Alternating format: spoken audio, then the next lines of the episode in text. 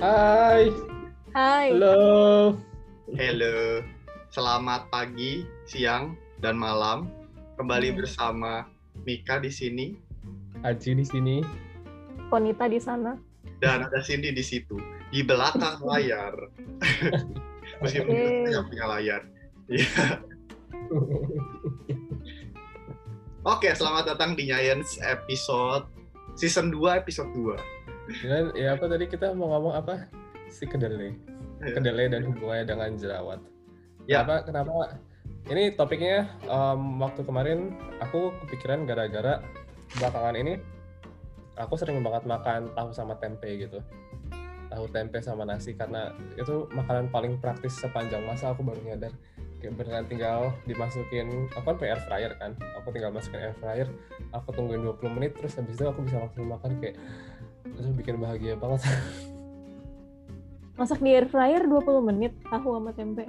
Iya, jadi 10 ya. menit di satu sisi, terus dibalik 10 menit lagi, terus kayak Hmm. habis itu bisa aku masak, bisa aku makan kan, kayak ini kebahagiaan duniawi banget. Terus aku baru beli sambal kecap gitu, yang ya mereknya nggak usah disebut ya, tapi sambal kecap botolan, terus jadi kayak makannya selalu tiap hari nasi sama tahu sama tempe sama sambal kecap, kayak ah, bahagia sekali hidupnya. Terus aku kayak nyadar gitu, kayaknya belakangan ini kok jerawat aku tambah banyak juga.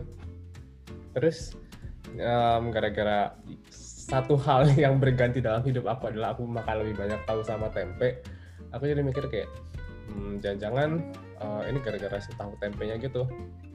Soalnya em, dulu tuh em, kayaknya sempat populer, kayaknya atau sampai sekarang juga masih sempat populer dibilang bahwa kedelai itu dia bisa bikin jerawatan. Karena kedelai em, punya yang namanya um, fitoestrogen di dalamnya itu. Jadi kandungan fitoestrogennya.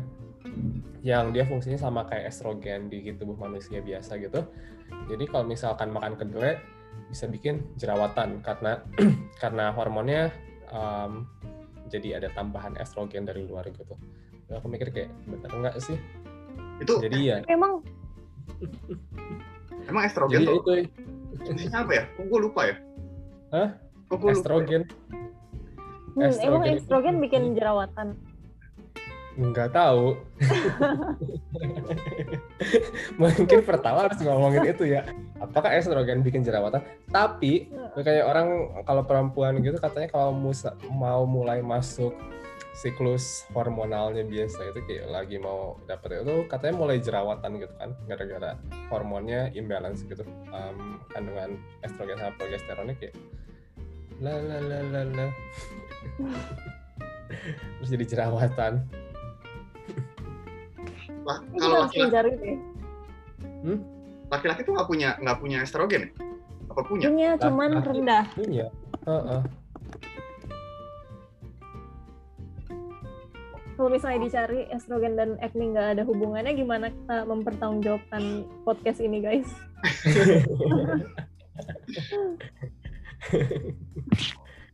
Podcast ini hanya memberikan hoax. Dibilangnya the Eh, impact that katanya- estrogen has on sebum production is still unclear. Eh, katanya beberapa wanita mengalami jerawat saat menopause, kemungkinan karena penurunan estrogen level dan peningkatan testosteron. Ah, Balik dong. Tapi sebenarnya kalau Iya. misalnya cuman tergantung dari estrogen sama testosteron, berarti salah satu dari gender itu harusnya selalu jerawatan dan yang satunya enggak kan? Terus enggak. Melihat kedua-dua gender itu ini apa namanya jerawatan. Tapi emangnya iya, emangnya nggak mungkin ya kalau kalau laki-laki atau bukan laki ya eh, pemilik kromosom X XY em, itu apa namanya juga punya estrogen yang tinggi gitu. hmm. Kayaknya tahu sih, tapi enggak deh. iya. Atau kalau misalnya Ya, tinggi sama bisa kelihatan dari bentuknya mungkin karena mungkin eh, Dari bentuknya. kalau misalnya puber apa yang berubah sih guys namanya? Hmm? Gejala-gejala laki-laki itu istilahnya apa sih? Jadi laki-laki itu penyakit kon. Tidak ada gejalanya. gitu. Jalan laki. gejala peningkatan Kita- tahu jadi laki-laki tidak ada gejalanya ya makanya kalau misalnya eh, salah satu dari hormon itu meningkat kan akan mengalami suatu gejala gitu Iya. yang setahu aku ya kayak estrogen sama testosteron gitu dia berpengaruh terhadap kayak ciri sekunder dari laki-laki sama perempuan gitu sih. kalau testosteron kayak laki-laki meningkat ya, mengalami peningkatan em, apa namanya konsentrasi ke testosteron itu kan pas masa masa puber kan terus itu mulai nanti suaranya pecah terus habis itu kayak muncul rambut-rambut di bagian yang tidak ingin disebutkan. Terus kayak dadanya katanya menjadi bidang. Terus muncul kumis jenggot. Eh tapi aku aku jenggot baru ini apa namanya baru apa namanya baru mulai ngebentuk bagusnya gitu sekarang loh. Kayak setelah aku itu berapa 28 sebelumnya kayak Ya, gitu. setelah puber pun masih ada perubahan sih. Soalnya cewek juga katanya paling tinggi hormon-hormon gitu itu umur 30-an estrogen Hmm. progesterone jadi kayak eh, akan makin subur sampai umur segitu sebenarnya jadi saya um, Tapi- nikah umur 20-an tuh masih cukup dini Ya, Yeay. Apakah itu mitos? Ternyata aku enggak kalau yang itu ada ini ya ada datanya Oh bukan maksudnya menikah usia dini itu lebih baik dibandingkan menikah usia tua. Apakah itu hanya mitos? Eh, berarti ada usia optimumnya. Cuman selama ini orang-orang tuh nggak tahu kalau yang paling subur itu bukan waktu muda di bawah umur 30 gitu. Hmm. tapi justru pas Eh. 30 ya suburnya? Mm-mm, 30-an mungkin beda-beda juga 30 berapa buat tiap orang. Btw Hmm. juga eh, masalah hormon juga. Eh, kan kalau misalnya terapi hormon berubah. Jadi emang cewek tingginya biasanya estrogen progesteron cowok testosteron. Kalau misalnya di eh, diubah secara artifisial levelnya ntar bisa berubah juga. Iya iya Ini ya. betul juga. Kan terapi hormon kayak bisa bikin payudara jadi segala macam gitu kan. Mm-mm. kalau misalkan dapat uh, asupan estrogen dari luar gitu. Mukanya pun juga jadi kayak agak berubah nggak sih? Kayak eh, nggak tahu kalau terapi hormon jadi cewek jadi melembut gitu. Ininya ya nggak tahu ya apakah udah dipengaruhi sama dan atau rambut juga. Tapi ini ini apa terlalu OT ya udah. Kayaknya kita dari bahas ini aja itu udah ngeliat bahwa estrogen efeknya ke kulit bagus deh.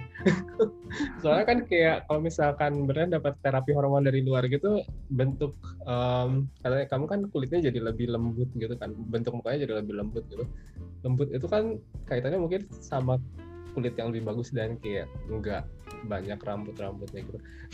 melembut Berarti maksudnya dari- membulat gitu nggak Hmm. tajam-tajam jadi mukanya jadi Hmm. kecewe-cewean gitu kalau misalnya terapi hormon cewek kalau terapi hormon cewek mukanya jadi kecewe-cewean maksudnya Oh, apa ya melembut corner-cornernya gitu. Ah, bukan melembut jadi kenyal-kenyal Kayak skincare. Tapi oke, mari Bahas apa kita kita? balik lagi ke kedelai dan estrogen. Tapi kayaknya kalau dilihat dari sini aja sebenarnya ini ya, ya dari rumor itu dibilang kayak sebenarnya mungkin itu nggak benar juga karena dari Google search yang cepat aja dibilang bahwa em, kalau misalkan level estrogennya turun justru jadi jerawatan. Terus kalau kayak gitu kalau makan kedelai yang estrogennya yang harusnya ningkatin jumlah estrogennya ya, misalkan ini benar itu um, justru harusnya punya efeknya kebalikannya kan kayak um, harusnya kita jadi tidak jerawatan kalau makan kedelai tapi dibilangnya kalau makan kedelai justru jadi jerawatan hmm, oke. Berarti Satu. siapakah yang men- menyebarkan rumor ini? Hah? mungkin kita banyak Mungkin banget kan ini kalau kita google di internet ya kayak soy sama jerawat. Gitu soy sama nah. acne.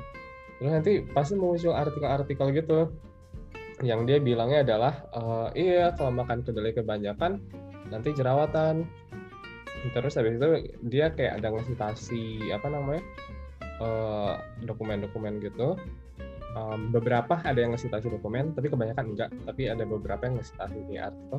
Artikelnya itu linknya itu adalah kayak kalau makan kedelai dia ningkatin level estrogen.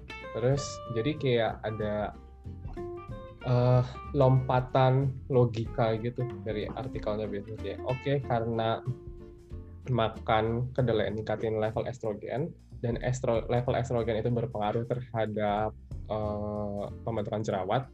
Jadi kalau makan kedelai mungkin jadi jerawatan.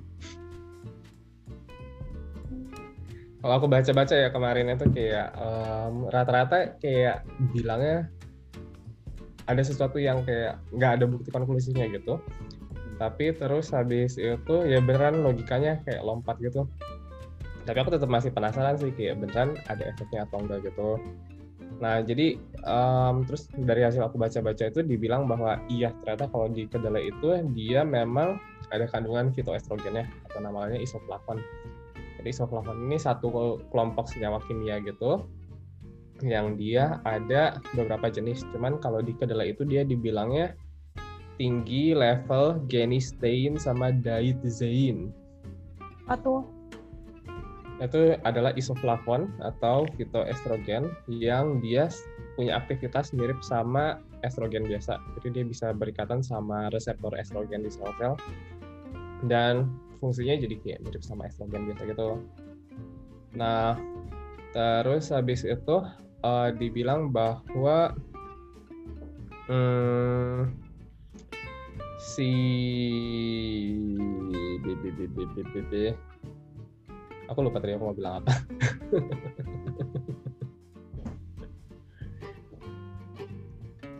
Jadi itu dua itu. Terus katanya kalau kedelai itu um, konsumsi kedelai itu dia bisa uh, ningkatin si um, level si fitoestrogen ini kan. Dan efeknya bisa beda dari peningkatan level estrogen ini kalau misalkan di perempuan yang menopause ataupun yang belum menopause katanya bisa beda gitu karena um, baseline dari level estrogennya gitu deh kayaknya. Jadi ketika orang yang belum menopause makan banyak kedelai itu si isoflavon sama si isoflavon ini ya genistein sama diethyzein ini dia berfungsi sebagai anti estrogen. Tapi kalau misalkan um, di orang yang udah menopause dibilangnya dia berfungsi sebagai estrogen. Kok bisa gitu? Gak tahu. Tapi kayaknya gara-gara kayaknya ini gara-gara baseline level si estrogennya gitu deh. Dan mungkin afinitas dari masing-masing si fitoestrogennya itu juga. Soalnya dibilangnya diethyzein sama uh, genistein ini dia berikatannya sama estrogen reseptor 2. Jadi sebenarnya um, reseptor estrogen di dalam tubuh manusia ada dua macam gitu. Uh, reseptor estrogen satu sama reseptor estrogen 2. Dan kayaknya kalau misalkan yang berikatannya kalau misalkan estrogennya itu berikatan dengan reseptor estrogen yang satu dibandingin dengan yang lain itu efek downstreamnya, efek kembangnya itu bisa beda gitu. Jadi mungkin itu ada pengaruh dari situ juga. Tapi emang yang bikin jerawat itu apa sih? Hmm? Nah, dibilangnya huh? secara umum yang bikin jerawatan jerawat itu apa? Iya, jerawat itu kenapa? Penyebabnya apa? Acne caused by. Um, dia itu sebenarnya kayaknya gara-gara penumpukan lemak, terus gara-gara ada bakteri juga nggak sih? Jadi penumpukan lemak di kulit yang dia ngeblok um, apa namanya folikel-folikel um, yang akhirnya dia jadi ada inflamasi di sana, jadi pembengkakan. Jadi sebenarnya jerawat itu adalah respon inflamasi karena si folikel di folikel-folikel rambut di kulit itu dia keblok sama yang paling umum kan yang ngeblok bisa uh, minyak ya, minyak sebum. Terus habis itu bisa juga kayak bakteri.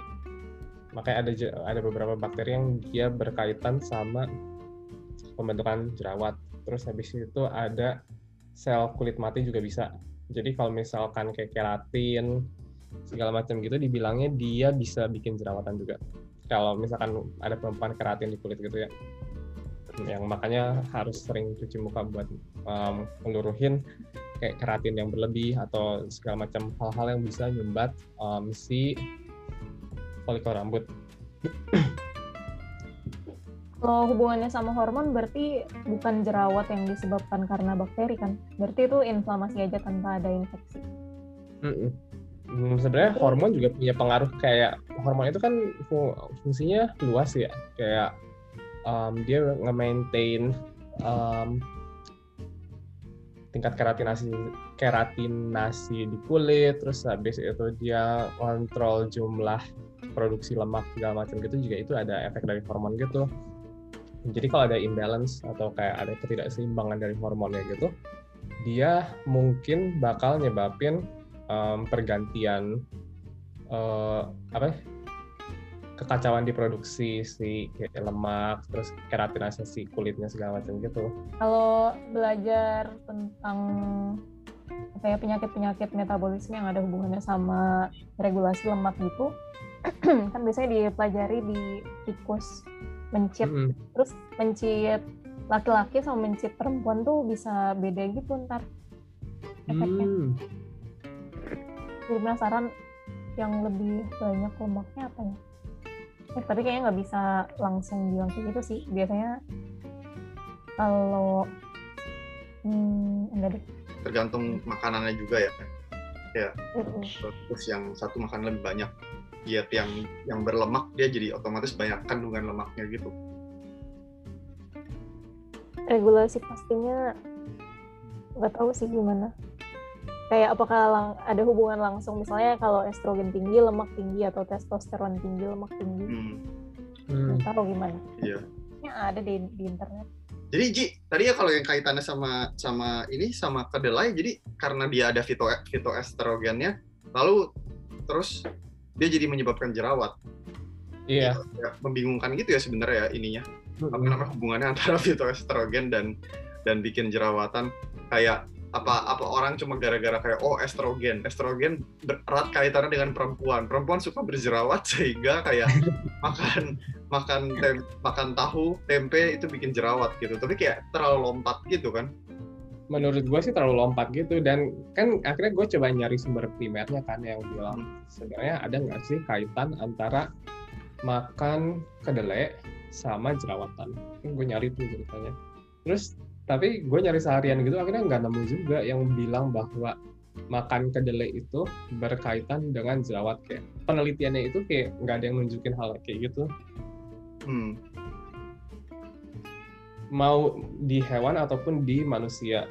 Dan hmm, jadi kayak nggak ada yang langsung bilang bahwa oke okay, kalau makan kedelai jerawatan. Atau ada asosiasi asosiasi langsung dari makan kedelai dengan jerawatan gitu. Hmm. Dan justru kayak kalau misalkan baca-baca artikel gitu dibilang kayak um, ada gue baca artikel tentang um, hubungan antara nutrisi di sini kedelai ya asupan kedelai dengan efek kesehatan. Karena dibilangnya kedelai itu mungkin ada efeknya kayak kesehatan jantung segala macam. Bisa tingkatin kesehatan jantung ataupun tidak dan lain sebagainya. Terus kayak masih diragukan gitu akhirnya efek kedelai ke kesehatan secara umum. Dan artikel yang itu dia bilang bahwa um, agak susah buat ngelihat efek dari kedelai makan kedelai dengan kesehatan. Tapi gue ngelihatnya bahwa sebenarnya agak susah juga sebenarnya langsung ngebandingin efek dari makan makanan, dari efek dari nutrisi dari makanan dengan kesehatan secara langsung gitu. Karena ada beberapa hal yang dia state dan gue setuju juga. Yang adalah pertama kayak riset itu kan bisa dilakuinnya di hewan ataupun di manusia Terus kalau misalkan itu sudah terbukti di hewan, belum tentu hal yang sama itu bisa terjadi di manusia. Jadi kalau misalkan kayak um, hipotesisnya ya kayak misalkan nih ini misalkan pura-puranya gitu. Um, kedelai kalau di hewan gitu di tikus ternyata bikin tikus jerawatan. Tapi ternyata pas di manusia itu tidak terjadi yang yang sama. Terus itu kayak ya masuk akal kan. Tikus kan bukan manusia kan. Cara mereka memetabolisme si makanan itu bisa beda.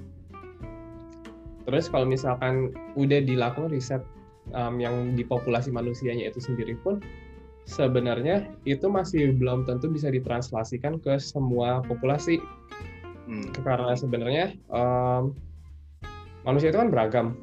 Eh, jadi kayak kalau misalkan satu riset dilakukan di satu populasi, belum tentu riset dari satu populasi ini bisa ditranslasikan hasilnya ke populasi lainnya. Kayak yang paling dari yang paling dasar aja, kayak tadi kan kita ngebahas kayak laki-laki sama perempuan em, kadar hormonnya bisa beda kan. Jadi dari situ aja kalau misalkan kita ngelakuin riset tentang makanan, efek dari makanan terhadap suatu um, fenotip gitu kayak eh, serangan jantung atau misalkan jerawat gitu. Um, hasil dari penelitian di laki-laki sama perempuan bisa beda karena cara mereka memetabolisme makanan dan sebagainya itu bisa beda kan. Terus untuk satu gender aja, misalkan perempuan, perempuan itu um, kalau misalkan risetnya dilakuin di orang yang masih muda banget, yang masih um, puber, terus habis itu udah dewasa, ataupun sudah premenopause, itu hasilnya bisa beda juga. Karena lagi salah satu form, salah satu format yang paling berpengaruh itu ya kayak si hormonnya itu kalau dilihat dari kasus ini ya kayak level hormon dari masing-masing grup usianya itu bisa beda-beda yang akhirnya bisa menyebabkan cara um, makanan itu di metabolisme itu beda lagi. Terus habis itu dari satu populasi, dari satu grup etnik ke grup etnik lain, itu juga bisa beda. Jadi kayak itulah masalah yang menurut gua selalu muncul ketika kita ngelakuin riset tentang nutrisi, apalagi ya benar kayak nutrisi gitu. Uh, apalagi dari makanan ya, karena makanan itu kan kom- kompleks. Kayak kalau misalkan kedelai, mau dibilang bahwa kedelai ada fitoestrogennya. Um, apa namanya itu hipotesisnya. Jadi um, terus dibilang fitoestrogen mungkin punya pengaruh ke jerawat. Tapi di dalam kedelai itu sendiri nggak cuma ada fitoestrogen doang kan. Di dalam kedelai ada kandungan lainnya yang mungkin bisa berpengaruh juga kayak di situ pasti ada karbohidratnya, di situ pasti ada proteinnya macam-macam, um, di situ ada lemaknya juga macam-macam. Yang mungkin akhirnya berpengaruh terhadap sesuatu yang pengen kita observasi. Jadi kayak dari situ aja kayak hmm, Iya terus nanti kalau udah nanti nanti abis itu banyak yang suka mengambil kesimpulan dengan cepat gitu kan. Nanti kayak oh kalau makan kacang kedelai jerawatan artinya kecap bango dibuat dari kedelai hitam gitu. Apakah akan terjadi jerawat juga? Apakah jerawat akan berwarna hitam? Oke. itu sangat-sangat jauh. Detik makan kecap bisa eh eh, nggak boleh sebut merek ya. Ini, ini apa namanya? Itu kan di di apa di eh, berita-berita ini kan berita-berita yang lima menit baca gitu misalnya atau tiga menit baca kan juga gitu kan. Makan kedelai bisa membuat kamu jerawatan gitu. By the way ya pengen nanya deh emang tikus bisa jerawatan Iya, aku juga dari tadi mikirin. Kocak mikirin tikus jerawatan. ya aku aku Gimana? penasaran juga kan. Terus ternyata dia pakainya naked red gitu dibilangnya. itu jerawatan Jadi tikus- kutil jadinya Ji Eh, lesion. Karena jerawat itu pada dasarnya cuman kayak inflamasi yang terjadi di kulit doang gitu kan kayak hmm. inflamasi dia jadi merah terus dia jadi jendol jadi sebenarnya kalau kalau tangan kita di- digigit nyamuk terus inflamasi apakah itu jerawat ya tadi gue juga mau nanya gitu kalau misalkan tangannya kayak ada bisul dikit gitu apakah itu jerawat atau jerawat itu Hmm, cuman- Bisul sama jerawat? Apa bedanya? bisul mungkin besar jerawat gitu. Misalkan jerawat diasosiasikan dengan ini kan stres dan lain-lain gitu kalau bisul Oh. kayak tidak diasosiasikan dengan stres aku stres aku jadi bisulan gitu kayak aneh Ya ampun. Bisul burung kau. iya Nah, Tapi terus ternyata kalau tikus jadi kalau tikus tuh dia di di dicek gitu ya di di apa dia pakai yang tikus nggak ada bulunya gitu ya Heeh. terus kayak dilihat terus ya, ya dikasih makan kedelai lah dikasih apa segala macam gitu terus em, dilihat efeknya ke ini ah tapi kalau ngomongin studi tentang tikus ya justru dibilangnya ya em, ada satu studi yang dilakuin di tikus di mana si tikusnya kayak disuplementasi pakai si isoflavon yang dari kedelai gitu si Hmm. Dennis Tay dan temannya itu tadi satu lagi Terus dibilang justru katanya kulit tikusnya jadi bagus. Jadi mulus. Terus jadi berkebalikan sama yang dibilangin tentang ini fitoestrogen dengan jerawat itu. Apakah ternyata apakah ternyata kedelai itu adalah skin skincare untuk tikus? Aku nyari katanya eh, bakterinya beda. Kalau jerawat Propionibacterium acnes, kalau bisul Staphylococcus aureus. Tapi emang jerawat Hmm. nggak bisa Staphylococcus aureus atau dua-duanya emang nggak bisa. Jadi sakitnya beda. Hmm. Menarik. Pembengkakan yang menyakitkan. Tapi jerawat juga menyakitkan. Ya, ya ampun, itu itu sebenarnya masalah aku sama jerawat sih. Kayak aku tuh nggak begitu peduli. Kayak itu nggak itu tidak estetik. Itu aku nggak begitu peduli gitu. Tapi sakitnya itu loh kayak kalau misalnya aku lihat ah, Menyakitkan. Heeh. Jadi harus menyakitkan kon. Nggak tahu kalau bisul di paragraf di paragraf bisul ada tulisan bakteri ini menyebabkan pembengkakan yang menyakitkan. Tapi kalau misalnya jerawatan gede banget juga rasanya sampai sakit badan gitu. Kalau itu sebenarnya bisulan di muka, bukan jerawatan.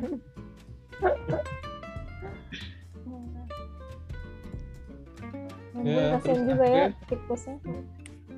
Iya. Jadi hmm tadi aku mau ngomong oh iya iya.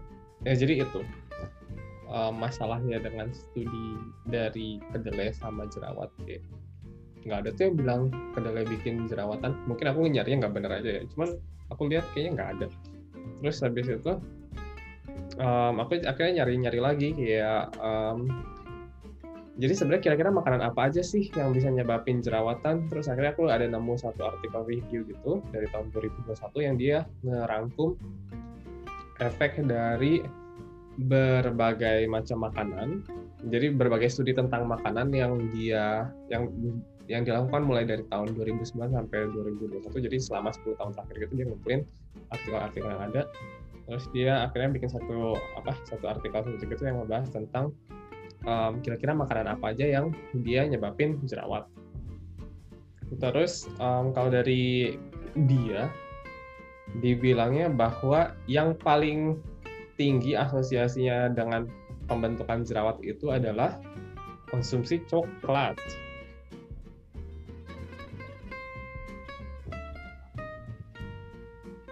Oh, kamu menunggu reaksi kita Haji. oh, bisa coklat.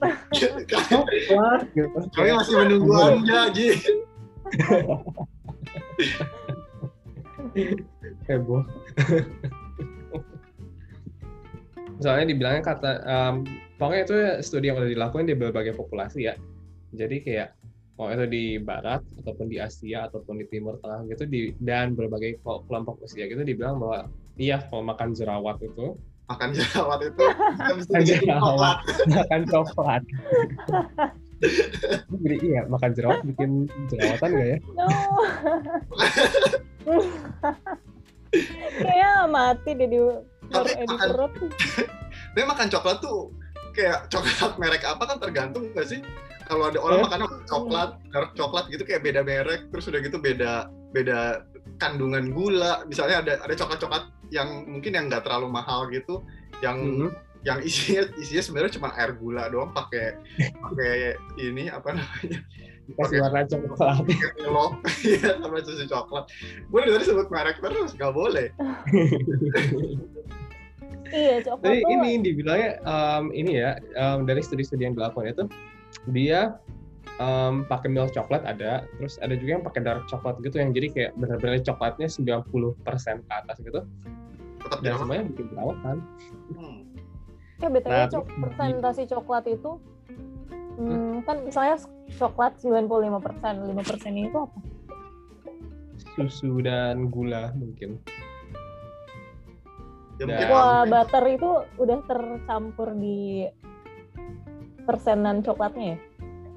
eh kalau nggak salah regulasinya beda deh. Iya. Kalau nggak salah ya, um, sesuatu yang didefinisikan sebagai coklat itu di Amerika sama di Eropa aja gitu. Kayak uh, dibilangnya beda. Ada yang bilang bahwa oke kalau misalkan cocoa butter ini ada videonya dulu aku nonton di YouTube. Kayak eh, cocoa butter itu udah dimasukin ke dalam coklat atau sesuatu itu udah dimasukin ke coklat. Tapi aku nggak ingat aku nggak ingat sebenarnya apa yang dibilang. Tapi kayak regulasi tentang persenan coklat itu bisa beda gitu di tiap negara. Kayak apa yang dikategorikan sebagai coklat dan sesuatu yang tidak dikategorikan sebagai coklat. Makanya katanya orang Eropa nggak suka sama coklatnya orang Amerika ini kayak anekdot lagi gitu Hmm. Coklat orang orang Amerika nggak suka coklatnya orang Eropa. dan sebaliknya Hmm. Kalau coklat Indonesia, mungkin mereka sukanya coklat Indonesia. Ada coklat asal Indonesia nggak? ya? Oh, ada ya harusnya. Apa sih yang kakao dan kopi dan teh itu? Pusat penelitian kopi dan dan kokoa mungkin. oh pusat penelitian kopi dan kakao mik benar meskipun lebih enak didengarnya kalau pusat penelitian kopi dan teh ternyata pusat penelitian kopi dan kakao yang benar Hmm, coklat itu bubuk coklat, eh bubuk kakao dicampur cocoa butter kan ya? hmm. Bubuk cocoa dan cocoa butter. ya kita gue jadi penasaran pengen lihat video YouTube-nya lagi Eh, European don't like chocolate America coklat American coklat Terus kita makin jauh dan jauh gitu dari jerawat. tapi ini kan masih nggak bahas tentang jerawat kan kita iya sih, iya iya. Tapi apakah yang membuat jerawatan itu cocoa butter atau si ininya? Si coklat-coklatnya? Nah, dibilangnya ya di em, di artikel ini disebut bahwa ya itu kemungkinan karena flavonoid yang ada di dalam coklatnya.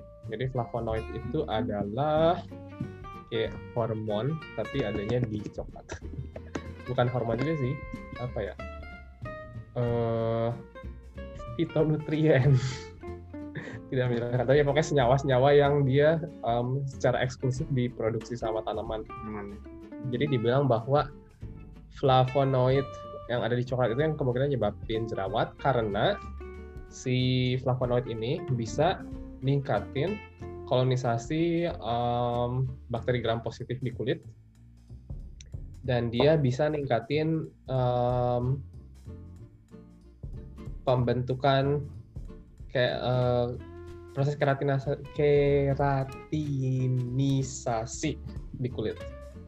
Ya dan dua-duanya itu yang bikin jerawatan kan kayak kalau misalkan jumlah bakterinya nambah kan dia bisa nyumbat si pori-pori yang akhirnya nyebabin jerawat. Terus kalau misalkan eh, proses keratinasi keratinisasinya meningkat gitu juga kan sel kulit matinya jadi lebih gampang kebentuk. Dan itu juga bisa nyebabin em, apa namanya eh, penyumbatan si pori itu yang akhirnya ah, jadi jerawat lagi gitu.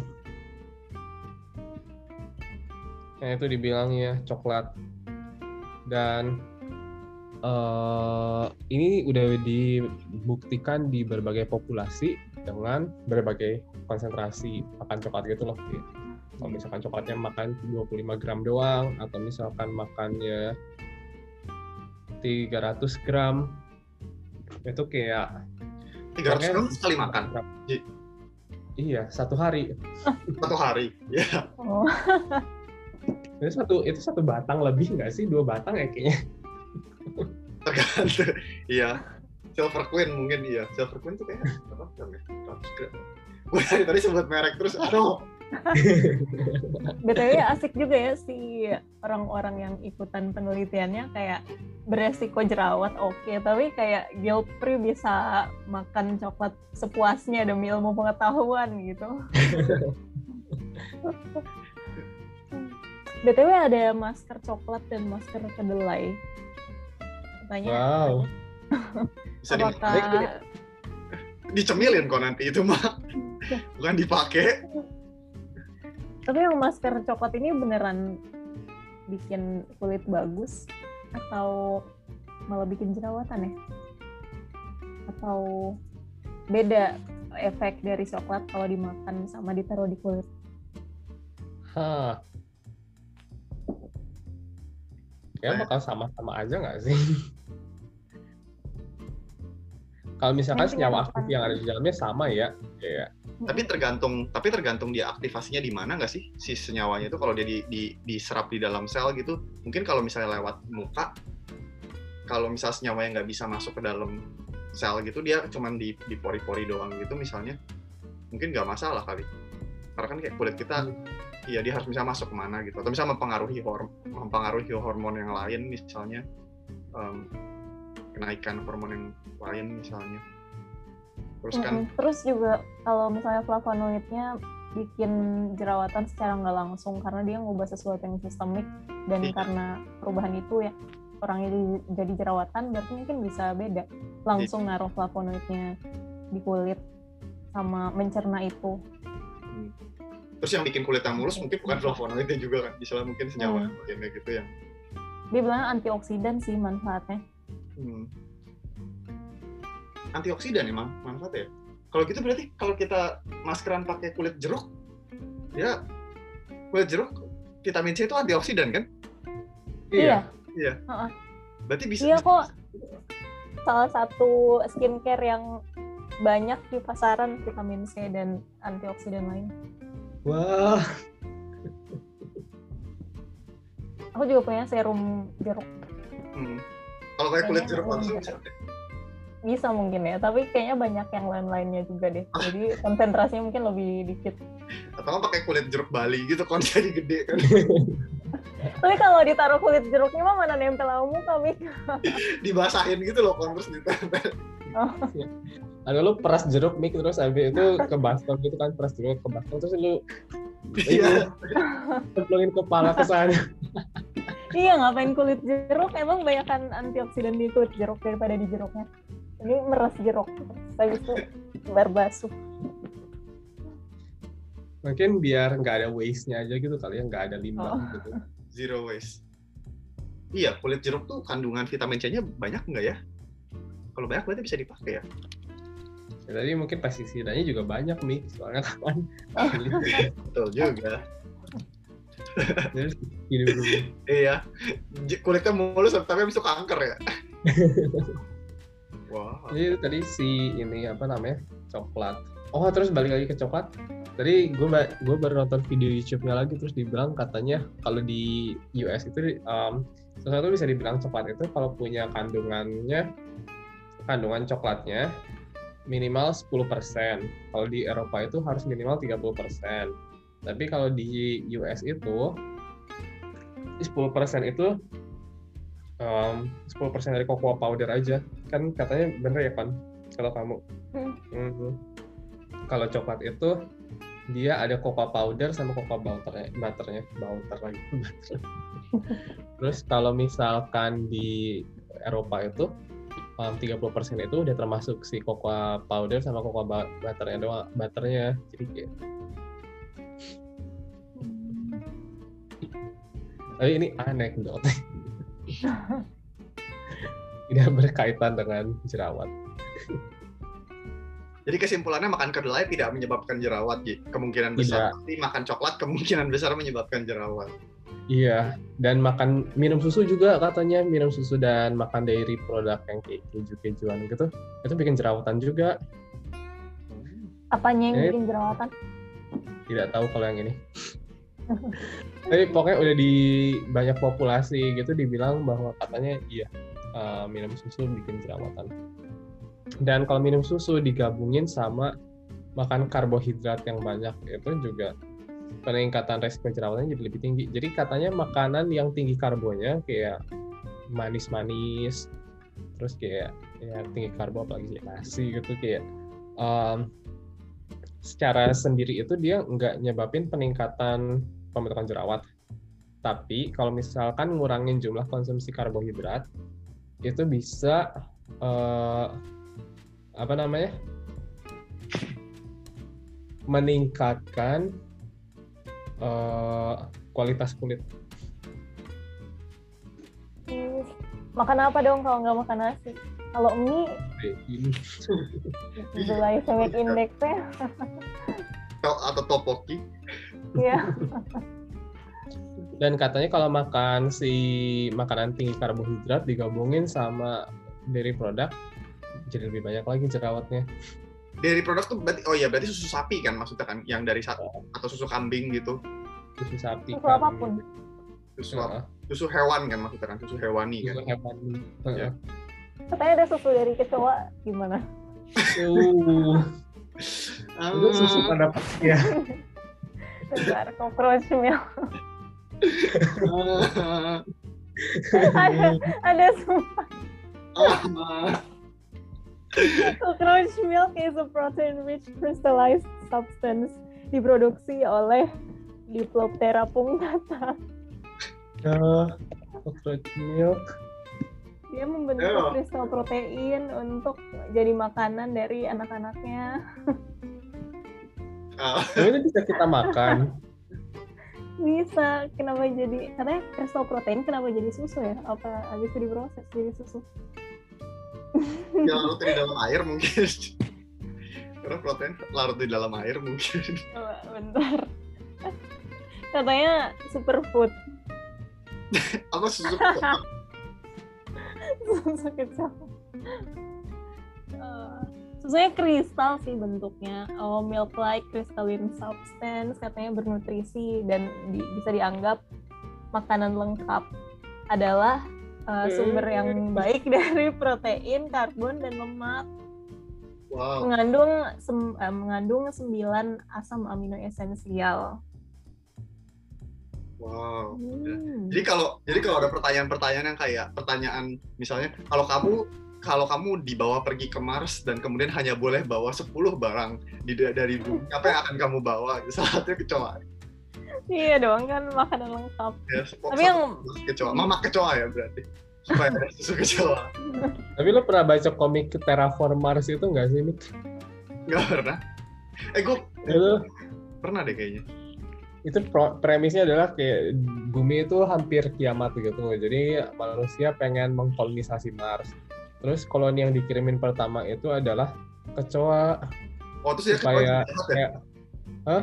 Terus kecoa jadi supaya iya kecoanya akhirnya terus jadi ini mutasi terus jadi kayak super kuat terus ngebunuhin manusia yang datang ke Mars terus mereka akhirnya ngeinvasi bumi juga kirain kecoa karena all in one di dalamnya udah banyak organisme lain juga parasit-parasit dan bakteri jadi bisa langsung ngekolonisasi dengan banyak organisme sekaligus gitu.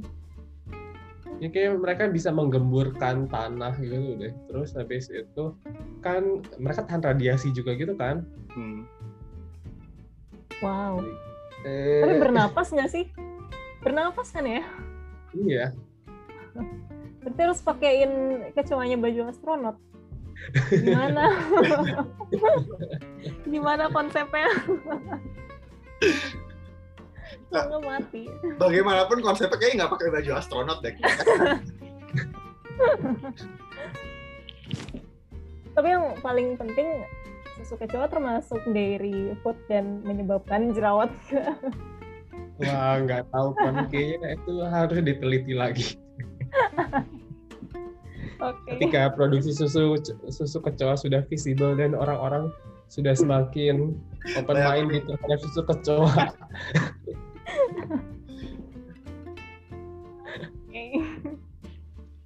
Iya, dan kalau aku ngeliat ya kayak makanan yang bikin jerawatan itu yang asosiasinya kuat sama jerawatan itu cuma dua itu, coklat sama susu. Hmm. Oke. Yang bikin aku jadi terus jadi introspeksi diri lagi kayak berarti aku jerawatan gara-gara apa? Eh, hmm, mungkin gara-gara aku malas cuci muka aja gitu. Jangan-jangan alasannya. Kesimpulannya. Atau mungkin karena memang aku gara-gara makan kedelai jadi makan um, karbonnya jadi banyak kan. Soalnya kedelai itu kayak tahu tempe gitu kan sebenarnya karbohidratnya masih banyak juga dibandingin kalau sama daging. Eh, daging itu karbohidratnya nol. Tapi kalau um, kedelai itu kayaknya 20 persen karbohidrat gitu coba kita cek dulu. Oh karbohidratnya 9,9 gram per 100 gram jadi kayak 10 persennya itu karbohidrat.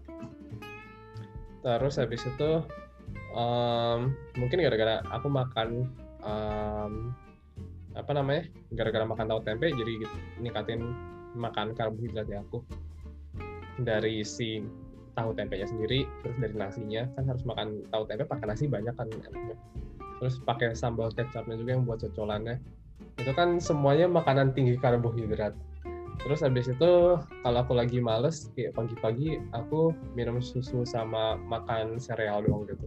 Jadi beneran itu dari produk terus kayak iya dari produk sama makanan tinggi karbohidrat. Mungkin ya yang nyebabin jerawatan mungkin tapi ya mungkin juga karena emang aku males cuci muka aja gitu. Mungkin kamu bisa mengurangi nasinya Ji dan menambah kedelainya. Jadi hmm bisa. Kalau gitu kalau gitu ternyata kita ternyata kedelai itu kemungkinan besar tidak menyebabkan jerawatan. Tapi kalau kamu makan kedelai kebanyakan kamu juga jerawatan gitu. Karena ditunjang dengan berbagai makanan lain. Intinya sebenarnya menurut gue ya kesimpulannya adalah tidak bisa disimpulkan kesimpulannya adalah sangat sulit untuk me- sangat sulit untuk me- menemukan asosiasi antara makanan-makanan ini dengan dengan jerawatan gitu jadi mungkin harus dicoba-coba sendiri gitu ya kalau kita. Iya. makan ini apakah kita jadi jerawatan atau enggak gitu Mm-mm. dan kemudian kalau kita makan juga mungkin harus seimbang kayak kalau kita makan tempe terus em, selama hidup kita mungkin nggak nggak terlalu sehat juga. Iya. Kalau kita makan coklat terus umur hidup kita kayak nggak nggak nggak nggak gitu sehat juga ya kayak makan yang sehat pun kayak misalnya makan brokoli gitu misalnya kalau makan brokoli terus umur hidup mungkin nggak sehat juga. Hmm, soalnya kurang yang lain-lain juga. Kurang harus bervariasi. Iya. Kata Cindy nih segala sesuatu yang berlebihan itu nggak baik Iya, minum air putih pun kalau kita main minumnya dua truk juga kayak tidak baik ya?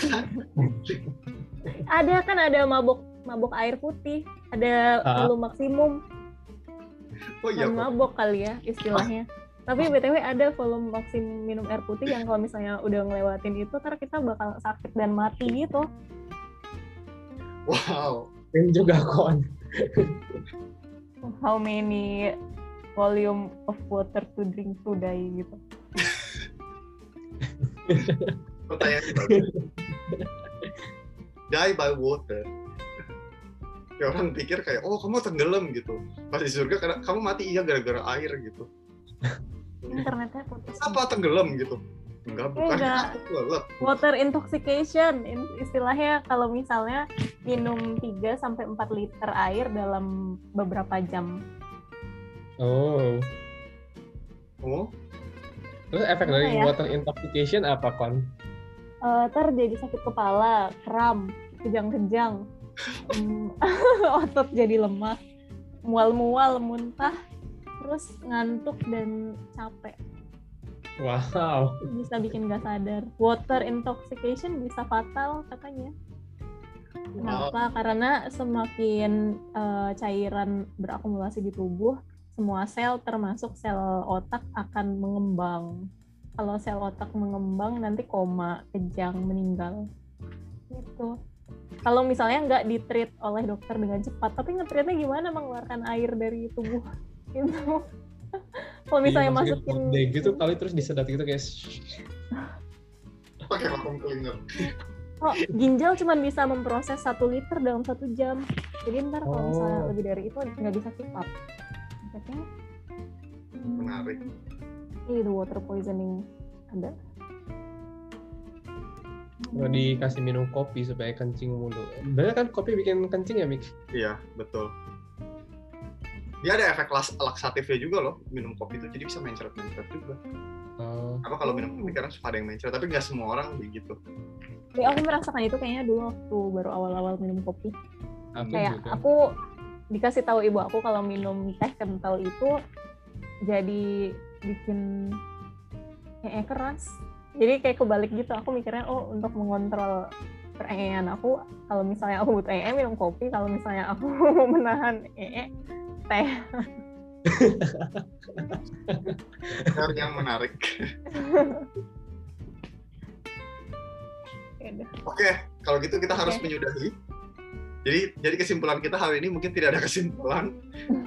Tapi kesimpulannya yang pasti adalah makan segala sesuatu perlu seimbang dan kayaknya ya mungkin agak sulit gitu ya untuk untuk eh, untuk eh, menyimpulkan efek makanan terhadap suatu fenomena di dalam tubuh kita gitu. Jadi mungkin mesti hati-hati kalau kita baca berita-berita yang apakah minum susu menyebabkan kematian gitu misalnya? Mungkin kita perlu perlu hati-hati gitu. Studinya ternyata di orang-orang umur 90 tahun. yang permintaan terakhirnya mau minum susu ya. Ya jadi mungkin perlu hati-hati atau mungkin atau mungkin ya paling paling sedikit mungkin kita perlu baca beritanya dulu gitu sebelum sebelum hanya baca berita itu share di WhatsApp gitu kan. Ya. Ada kesimpulan kan tadi ini dairy oh ya sama coklat Tapi ya, itu bisa kesimpulan kelasnya berhubungan. adalah Heeh, hmm. bahwa dari produk sama coklat menyebabkan jerawatan. Itu kayaknya sudah tidak terbantahkan.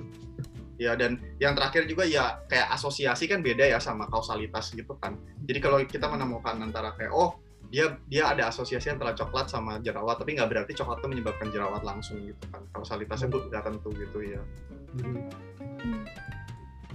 Hmm. Oke, Oke. jadi segitu aja dari Ya. kita hari ini. Kita sudah ngobrol ke sana kemari. Beberapa hal yang mesti disensor. Jadi pip. Kalau gitu, Kecap merek. Pip. Bye. Sampai jumpa dulu. di episode selanjutnya. Sampai jumpa di episode selanjutnya. Bye-bye. Jumpa. Bye. Bye.